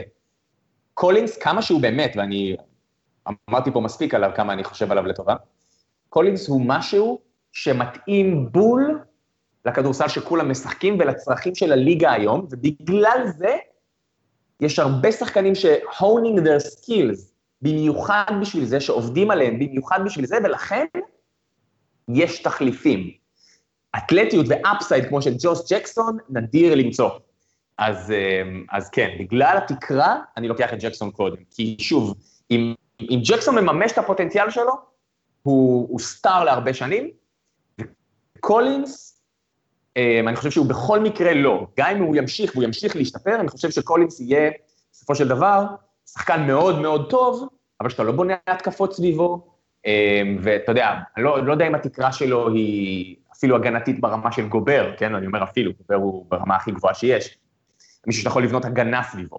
קולינס יהיה שחקן, יכול בתקרה שלו לדעתי להיות סופר חשוב בקבוצה מאוד תחרותית. אני לא רואה אותו star של קבוצה מאוד תחרותית, ג'וש ג'קסון התקרה שלו היא שם, בגלל זה אני הולך איתו קודם. בסדר, זה טיעון אה, מעניין, אתה למעשה אומר, אם אני מבין נכון, ש... שג'וש ג'קסון יותר נדיר ביכולות שלו, באתלטיות שלו כגארד, מאשר ג'ון קולינס כ big, נכון? כן, בעצם, לא רק האתלטיות, אלא מה שהם מביאים, כן? אנחנו רואים הרבה קבוצות עושות את זה, סן אנטוניו, בוסטון, אטלנטה, שקולינס שם, דטרויט עכשיו עושה את זה. כשמסתכלים על איך הכדורסל משוחק היום ב-NBA ואתה מתחיל לפרק אותו למשימות, אתה מבין, ואני הזכרתי את זה על הדיון על אוטו פורטר בפודקאסט בשבוע שעבר, אתה מבין שיש תחליפים כבר, שמישהו, אם הוא, טרי, אם, אם, אם הוא מסוגל להחליף בהגנה על ה pick and roll ולרווח בהתקפה. מי תחליף לג'ון קולינס? מי שחקן שאתה רואה שמ... קלינט קפלה, כן? הוא fucking הצלחה עצומה בליגה הזאת, אתה יודע. נכון, אני, אין הרבה קלינט קפלה בליגה. לא, אני אומר, יש, אפשר למצוא אה, גבוהים אתלטים אה, שנעים טוב ב pick and roll, גם בהגנה, וזזים יפה ל lob, כן? לא משנה, הוא עולה 20 מיליון היום או whatever, אבל דיאנדרה ג'ורדן. זאת אומרת, יש, יש הרבה כאלה, וגם, ושחקנים בגבהים האלה מבינים שזה מה שהם חייבים להיות מסוגלים לעשות בשביל לשרוד ולקבל דקות בליגה. אמ, אתה יודע, עזוב, בוא, בוא נלך יותר אה, נמוך. ארון ביינס, כן? אמ, שחקנים בגבהים האלה, כאילו, שחקני פנים בליגה יודעים, בשביל לשרוד ולקבל דקות, הם חייבים אה, אה, לדעת לעשות שתיים, שלוש פעולות מאוד בסיסיות, ועכשיו, אם אתה אה, אתלט נדיר והגבוה והארוך כמו קולינס, התקרה שלך יותר גבוהה. אם אתה פחות נייד, אבל עם טיפה יותר אולי מסוגל קצת לרווח מחוץ לצבע כמו ביינס, התקרה שלך פחות גבוהה. אבל זה בסביבות האלה. אני, אני חושב שהפוטנציאל של ג'קסון, הוא, כל, הוא יותר ייחודי ושהתקרה גבוהה יותר. אני, אני אומר, שחקנים שממלאים את התפקיד של קולינס, אנחנו נראה ורואים, והכדורסל הולך לשם, ועובדים על זה עם גבוהים, והם ממלאים את התפקידים האלה. אז זה לא יהיה טוב כמו קולינס, זה יהיה פחות טוב. אבל נדירות אתלטית של ג'קסון זה לא משהו שפשוט בא הרבה, וזה יכול להתפוצץ בסוף לסופרסטאר. יכול, רק תקרה. כן, אין ספק שגם ג'וש ג'קסון, בעיקר ג'וש ג'קסון, בתפקיד שלו ובדרישות שיהיו ממנו, יהיה חייב לשפר משמעותית את היד. אתלטיות הוא מביא, אה, אקספלוסיביות מטורפת הוא מביא, אה, הוא גם גיימר, הוא גם בן אדם סופר סופר תחרותי, שזה גם דבר נהדר, אה, אבל הוא יהיה חייב לשפר את היד שלו. בסדר, נעבור למספר חמש שלי, שחקן שכבר מוליך את הקבוצה שלו בנקודות ובריבאונדים. כן. בעיניי הוא הצלחה עצומה בחודש הראשון, חמישה שבועות הראשונים של, ה, של הליגה ושל הקריירה שלו. אני מדבר על לורי מרקנן הפיני, אני שם אותו חמש, ואני, אתה יודע, אני ביני לביני אומר, וואלה, זה קצת נמוך מדי אולי, בינתיים מביא 15.4 נקודות, 8.4 ריבאונד, יד נהדרת אה, אה, לשלשות, אה, אני חושב שכבר אמרתי שהוא סוג של אה, דירק נוביצקי לעניים. כן. אה, לורי מרקנן עם size של 2.11, שחקן שדובר עליו כבר רבות בקולג', שחקן שחשבו שהוא מוכשר, אבל אני לא חושב שציפו שהוא יהיה עד כדי כך טוב ב-NBA, כפי שהוא עד עתה. כמובן, אנחנו הכל מדברים כן. עד לנקודה הזאת. החשש הוא... לגביו היה בעיקר אה, אה, פיזיות וריבאונד. אה, והוא, כן, הוא מוריד שמונה וחצי ריבאונד במשחק, כנראה שהוא מתגבר על, ה, על החששות האלה כרגע. שמת אותו, תזכיר ניצן, שמת אותו, תשע. תשע, כן. תשע, אוקיי, אז מה אתה לא אוהב בו? אני חושב שהוא צריך להראות שזה, שזה לא מספרים מנופחים בקבוצה מחורבנת שאין בה שום דבר, אתה יודע, שממה מוחלטת מסביב. ואני, ואני חושב ש... פשוט שלשחקנים ששמתי מעל, יש, ככה אני שופט לפחות דראפט, יש תקרה גבוהה יותר. אני חושב שכשעולים בבחירות, אז תקרה הופכת לחשובה יותר בעיניי. כשיורדים בבחירות, אני הולך יותר, אתה יודע, אני, שאני לומד ממה שאני קורא, על, על יותר התאמה, או יותר בשלות, או יותר אפשרות לתרום במשהו ספציפי. כשעולים בבחירות אני מחפש תקרה, ואני חושב שהתקרה של השחקנים ששמתי לפניו היא גבוהה יותר. אם הוא בסוף יצא נוביצקי, obviously טעיתי בגדול, אבל בוא נראה. לא, לא יצא, לא יצא נוביצקי, לא צריך להיתלות באילנות עד כדי כך גבוהים, אבל להיות נוביצקי לעניים כן. זה יופי של דבר, אתה תעשה יופי של קריירה אם תהיה נוביצקי לעניים, ורק נאמר שוב כן. שלאורי מרקנן נבחר שביעי בדראפט המקורי, אז כן. אתה שם אותו תשיעי ואני שם אותו אה, חמישי. אוקיי, ניצן, כן. מי המספר, מי הבחירה הרביעית שלך? לונזו בול. אמרתי לך ששמתי אותו יותר גבוה, אתה שמת אותו בעשר. אה, אני לא ארחיב יותר מדי, כי כבר אמרתי את הדברים האלה, אבל בול הוא שוב מישהו שמביא משהו שהוא אוניברסלית, היסטורית, כדורסלנית, קרוס העולם, אה, הוא ייחודי ומדהים. אה, יש לו חסרונות בולטים מאוד, אבל שוב, אם אני מדבר על תקרה ואני מדבר על להביא משהו שהוא לאו דווקא בהכרח מתאים לכדורסל NBA של היום, אלא מתאים קטגור, קטגוריאלית ללשחק כדורסל מעולה כקבוצה, אה, לבול יש skill set נדיר שאי אפשר ללמד, אה, יש feel להתקפה ולמסירה ש, שעושים עליו קריירות של Hall of Famer ים, יש את זה שם. אני לא, אני חושב שהוא מתמודד עם יותר מדי, אבא המטורלל שלו, ואח שלו שעושה שטויות, ולייקרס זה בכל מקרה לא מקום קל, והוא הסיפור הכי גדול, והכל סביבו, ו, ואני לא דואג, שוב, המכניקת זריקה שלו היא, דבר מחריד, אני פשוט חושב שגם אם הוא לא יפתור אותה, זה בן אדם שאתה יכול לבנות סביבו התקפה מאוד מאוד ייחודית וטובה בליגה. והוא הלך שתיים, אני הולך איתו ארבע, אני באמת חושב שיש לו פוטנציאל. בעצם ממנו ומעלה, שלושה, ארבעה שחקנים שנשארו לי ברשימה, זה כבר אנשים שאני חושב שהם franchise players material כבר עכשיו, זאת אומרת, הוא לא שם, בשביל להיות franchise player הוא יהיה חייב להיות מסוגל לגרום לאנשים לצאת אליו בקליעה, אה, אבל פשוט מה שהוא מסוגל לעשות במסירה, רק במסירה, אני לא מדבר גם על זה שהוא גוף גדול והוא אוהב לחסום גם לשחקנים, יש לו איזה אטיטיוד כזה שהוא טוב, הוא אתלט והוא מטביע על אנשים, רק על יכולות המסירה שלו, הוא לדעתי אה, שווה בחירה מאוד מאוד מאוד מאוד גבוהה, ואפשר לבנות סביבו התקפה, בכל מצב. בטרנד היום של ה-NBA ובטרנד הבא של ה-NBA, שמי יודע מה הוא יהיה. כן, אני באמת שמתי אותו עשירי, אני רק אגיד דבר אחד לזכותו של אלונזו בול, זה שהוא לגמרי מזכיר לי את ג'ייסון קיד הצעיר בעניין של יכולת המסירה הפלאית שלו, וג'ייסון קיד גם הגיע לליגה, אמנם כבחיר, כמוהו כבחירה שנייה אגב, ג'ייסון קיד אבל נבחר כרוקי השנה ביחד עם גרנטיל הגדול, ג'ייסון קיד אה, כן. הגיע בלי יד, בלי יד לליגה, הכל היה מסירה, כן. אה, וירטובוזיות ומהירות, הוא היה מאוד מאוד מהיר גם, ג'ייסון כן. קיד עצמו. אז לונזו בול, אני לא יודע יש... בגוף גדול, כן. כן, לונזו בול יש לו גוף קצת יותר טוב אפילו משל קיד, אני לא יודע אם הוא מהיר כמו קיד, הוא מוסר כמעט מבריק כמו קיד, אה, גם כן, לא יודע אם הוא היה קוסם עד כדי כך גדול כמו ג'ייסון קיד, אה, אבל, אבל היעד זה הנעלם הגדול, ולכן שמתי אותו עשירי, אולי שמתי אותו נמוך מדי, אולי לא, אבל בהחלט יהיה מאוד מאוד מעניין יהיה לעקוב אה, אחרי השחקן ואחרי הסיפור הזה. אז כן. אצלך הוא ארבע, אצלי ארבע יש גם רכז, דניס סמית ג'וניור, בדאלאס מאבריקס, הקבוצה הכי חלשה בליגה מבחינת מאזן, שאני אומר לך, היא לא כזאת קבוצה חלשה, היא לא כזאת קבוצה חלשה.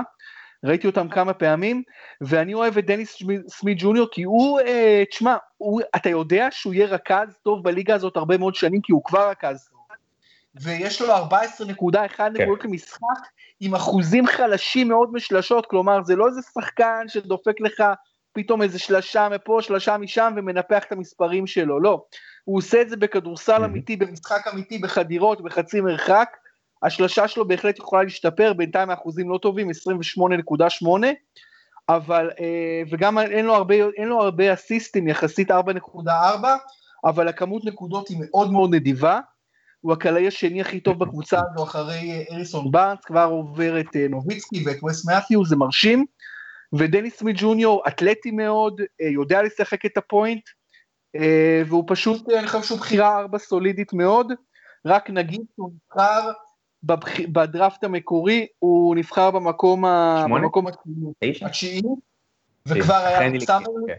כן. ליג מצוין, וכבר אמרו שהוא סוג של אה, סטיל. בתשע, אז זהו, כן. אני שם אותו ארבע. אה, בוא אה, נעבור ל... כן, אני עוד לא הזכרתי אותו, אצלי הוא עוד אפילו יותר גבוה. אוקיי, בוא נעבור לפיצוי.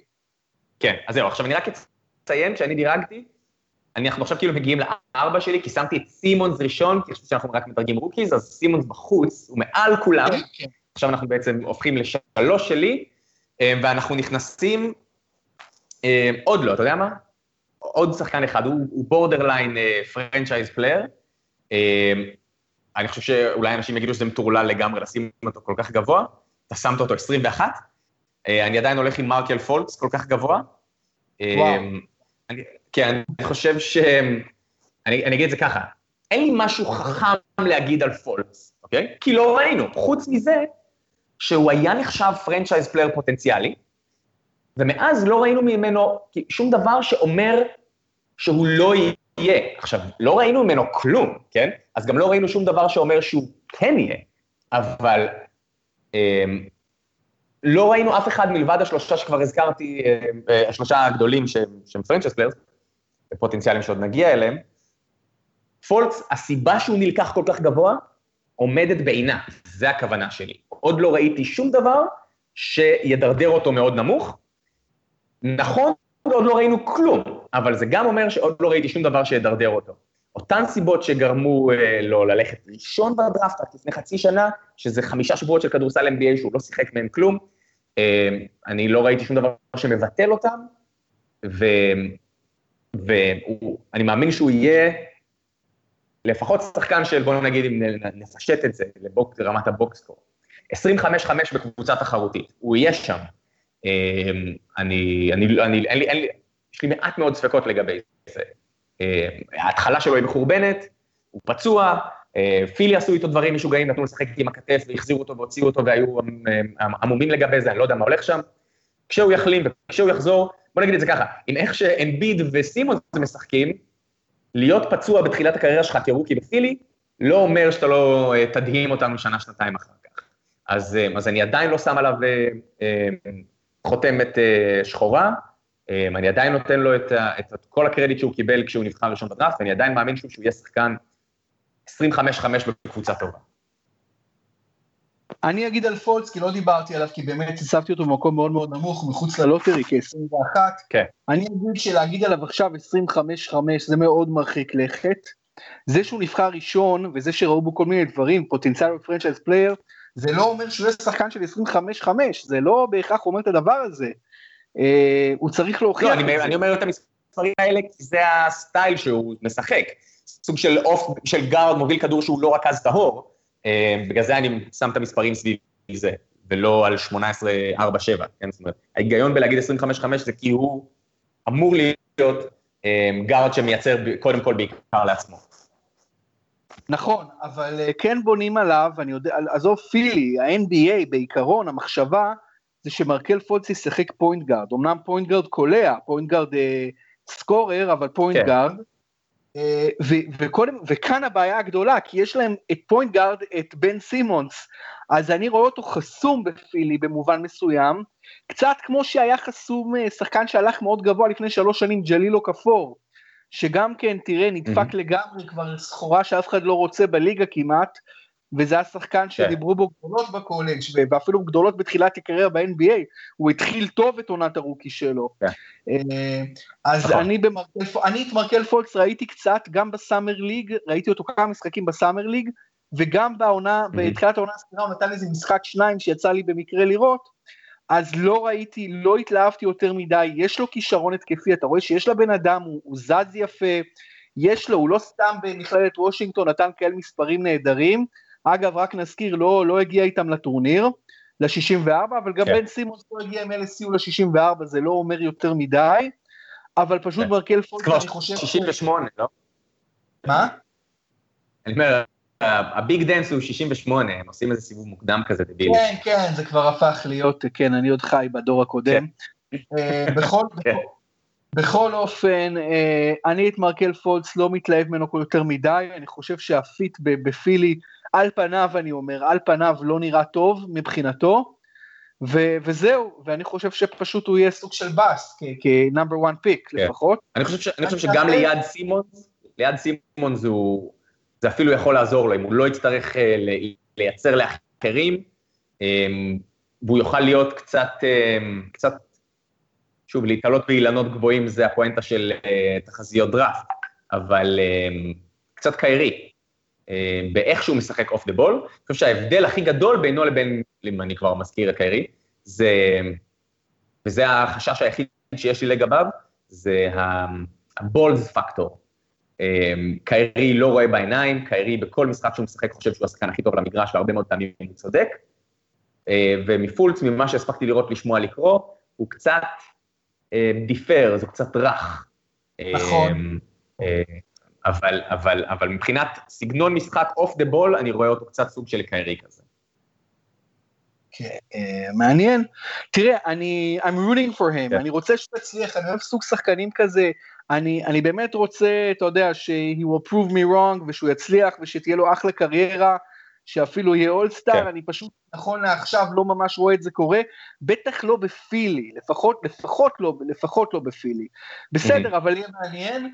המספר, אז כן. הוא הבחירה השלוש שלך למעשה, אנחנו סימוס מחוץ לתחום כן. כמובן, מדברים על הדראפט, נכון. אז הוא השלוש שלך מרקל פולץ, וואו. השלוש שלי הוא שחקן שאולי מגיע לו להיות יותר, יותר גבוה, על בסיס מה שהוא עשה עד עכשיו, אבל בואו לא נשכח שהוא נבחר בדראפט במקום ה-27. אני מדבר, אני מדבר על שחקן שהוא כבר top scorer בקבוצה שלו, וזה חתיכת, אה, חתיכת מועדון שהוא משתייך אליו. כמובן, אני מדבר על קייל קוזמה, הפורוורד, ה combo forward של הלייקרס, עם 16.8 נקודות, 6.6 ריבאונד, יכולת יוצאת מן הכלל מאז תחילת העונה, וגם ב Summer League, יש לומר, גם ב Summer League, וכשאני רואה את קייל קוזמה ניצן, אני רואה שחקן שהוא טוב בהכל, הוא חש טוב, יש לו feel טוב למשחק, הוא scorer בנשמה שלו, אין לו בעיה לקחת זריקות, אני לא יודע אם ה upside שלו מטורף, אני לא מתעסק עכשיו ב upside וצריך להתעסק ב upside תמיד, בטח בבחירות גבוהות, אבל אני, אתה יודע, הדראפט הוא גם השוואה לאחרים, ובהשוואה כן. לאחרים, אני חושב שאם הדראפט נערך היום, קייל קוזמה, אני בוחר אותו שלישי, אה, אין, אין, הוא פשוט, אתה יודע, הוא פשוט עשה יותר מדי עד עכשיו, כדי ש, שנעריך אותו פחות מזה, למרות שאתה יודע, למרות שלגמרי לגיטימי להעריך אותו פחות מזה, אתה מעריך אותו הרבה פחות מזה, אבל זהו, קייל קוזמה... כן, אבל גם, נגיד, אני אגיד שמהרבה מאוד דירוגים, הרבה מאוד דירוגים שעברתי עליהם כשהתכוננתי לפודקאסט הזה, אז אכן, הוא היה בטופ 3-4, כמו שאתה שם אותו, זאת אומרת, זה לא איזושהי דעה נדירה. אני שמתי אותו 11, שזה עדיין מאוד גבוה, אבל אני כבר דיברתי עליו, אני רק אזכיר שהפואנטה שלי היא שאני חושב שהוא מאוד קרוב לתקרה שלו ביחס לאחרים. אה, לגיטימי, מעניין, כן. גם אחרי קייל קוזמה יהיה מאוד מאוד מעניין לעקוב, כי התחלת התחלת הקריירה שלו היא לא פחות מסנסציונית, אין ספק, כן. בטח, בטח כן. ובטח כבחירה 27 ובכלל באופן כללי כ rookie. אה, אוקיי, אנחנו ב top 2, מי השני? אה, השני אצלי, אז אני לא דיברתי עליו הרבה, כי אתה, אה, כשהזכרת אותו לפני רגע, זה דניס סמית ג'וניור.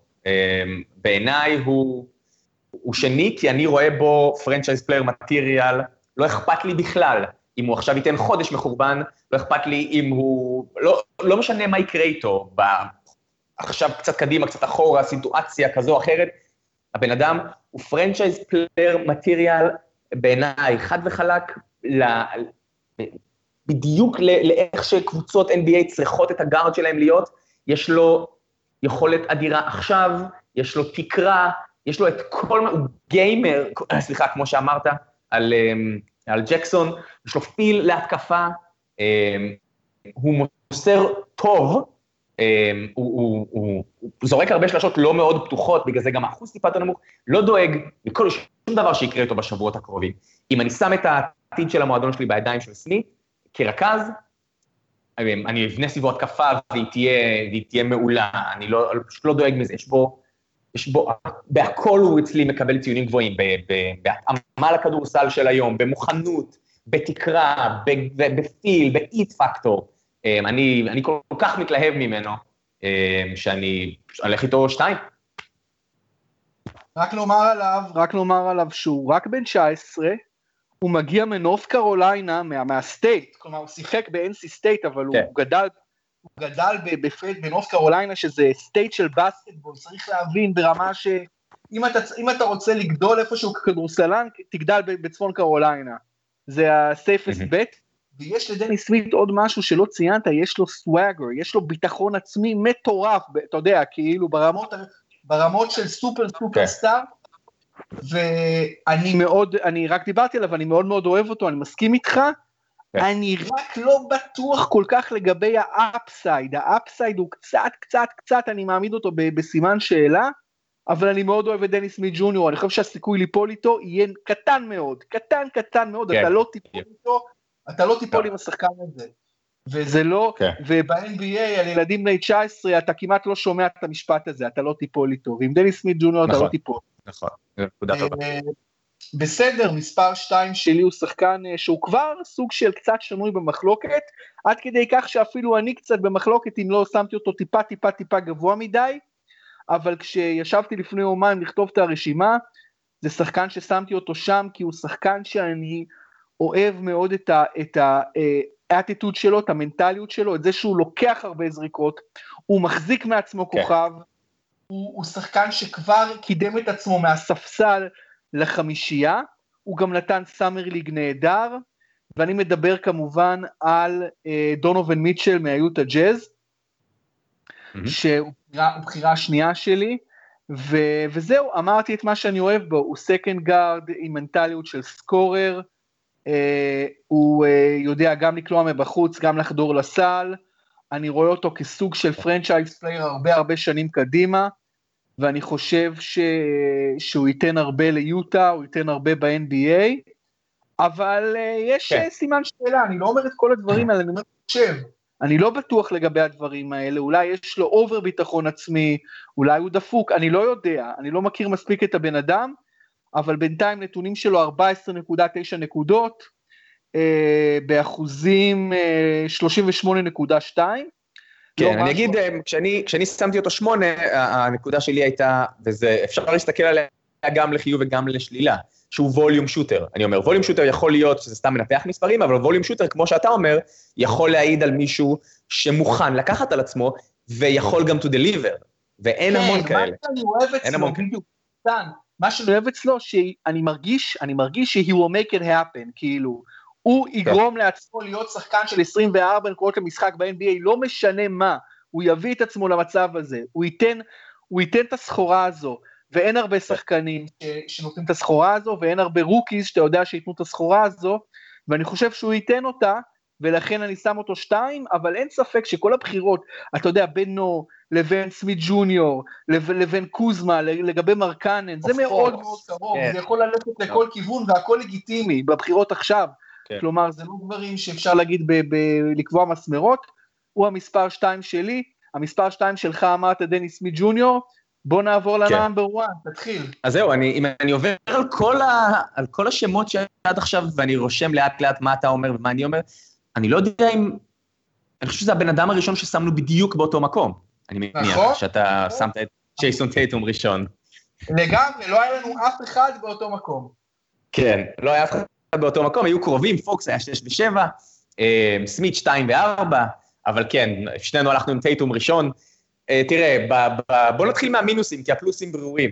המינוסים הם שיכול להיות שהוא נראה כל כך טוב, בגלל שהוא נפל לסיטואציה מאוד מאוד טובה. התקפה אה, מאוד חכמה ושיתופית, ומאמן מצוין, וקולצ'ר נהדר, ועכשיו הוא גם מקבל יותר דקות וזריקות אה, בגלל הפציעה של היוורד. אה, אבל אני, אני, אני פשוט חושב שכמה שאולי זה יכול טיפה להוריד מהציון המדהים שלו, העובדה שהתנאים שלו מעולים, זה, זה בעיניי לא, לא נקודה לרעה, בגלל שהוא חלק מהתנאים האלה. הוא שם והוא עוזר לזה לקרות, והוא גורם לזה לקרות בחלק שלו.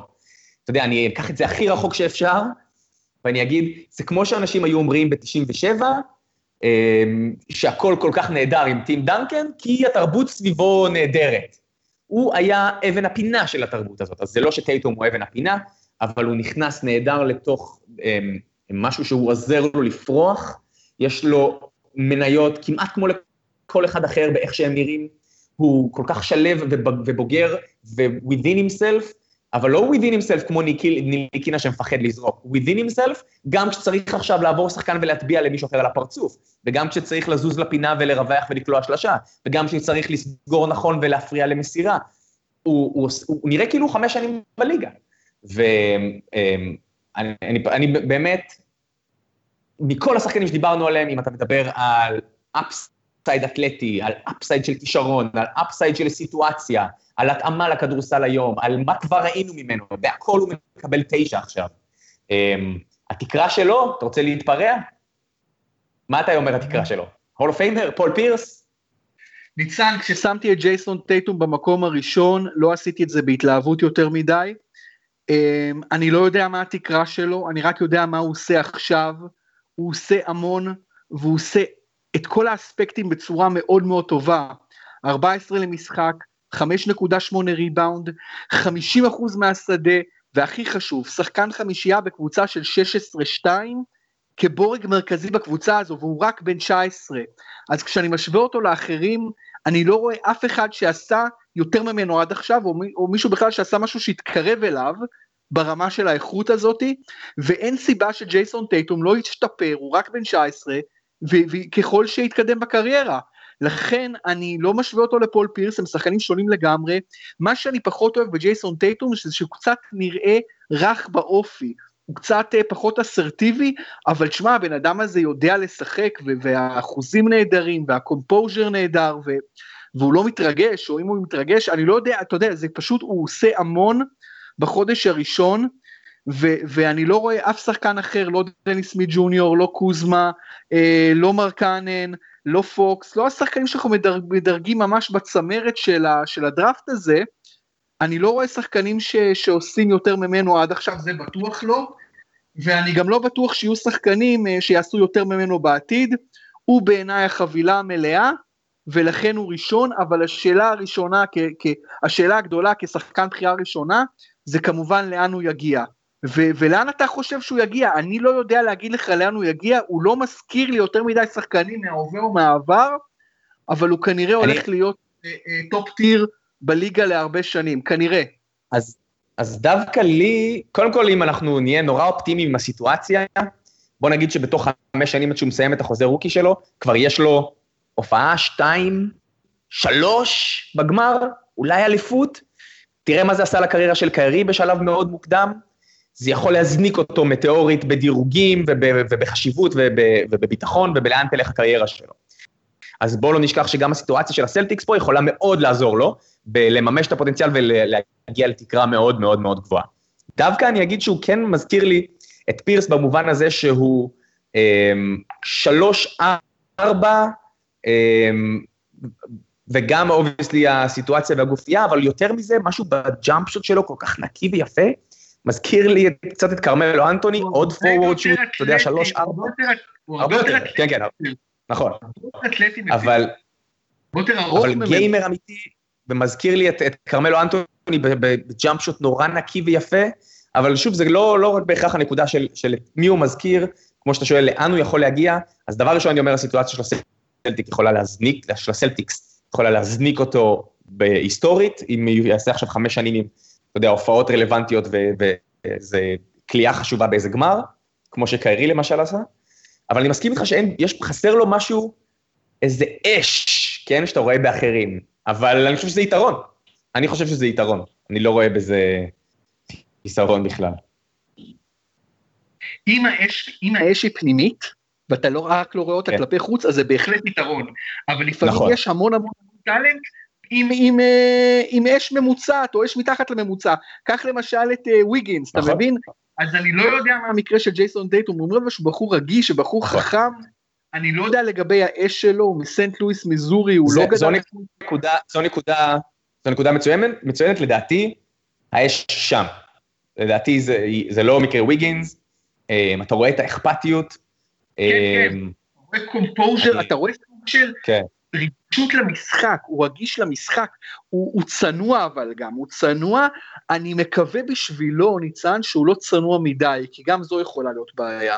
כן, כן. אה, טוב, נחמד לסיים בהסכמה, היחידה.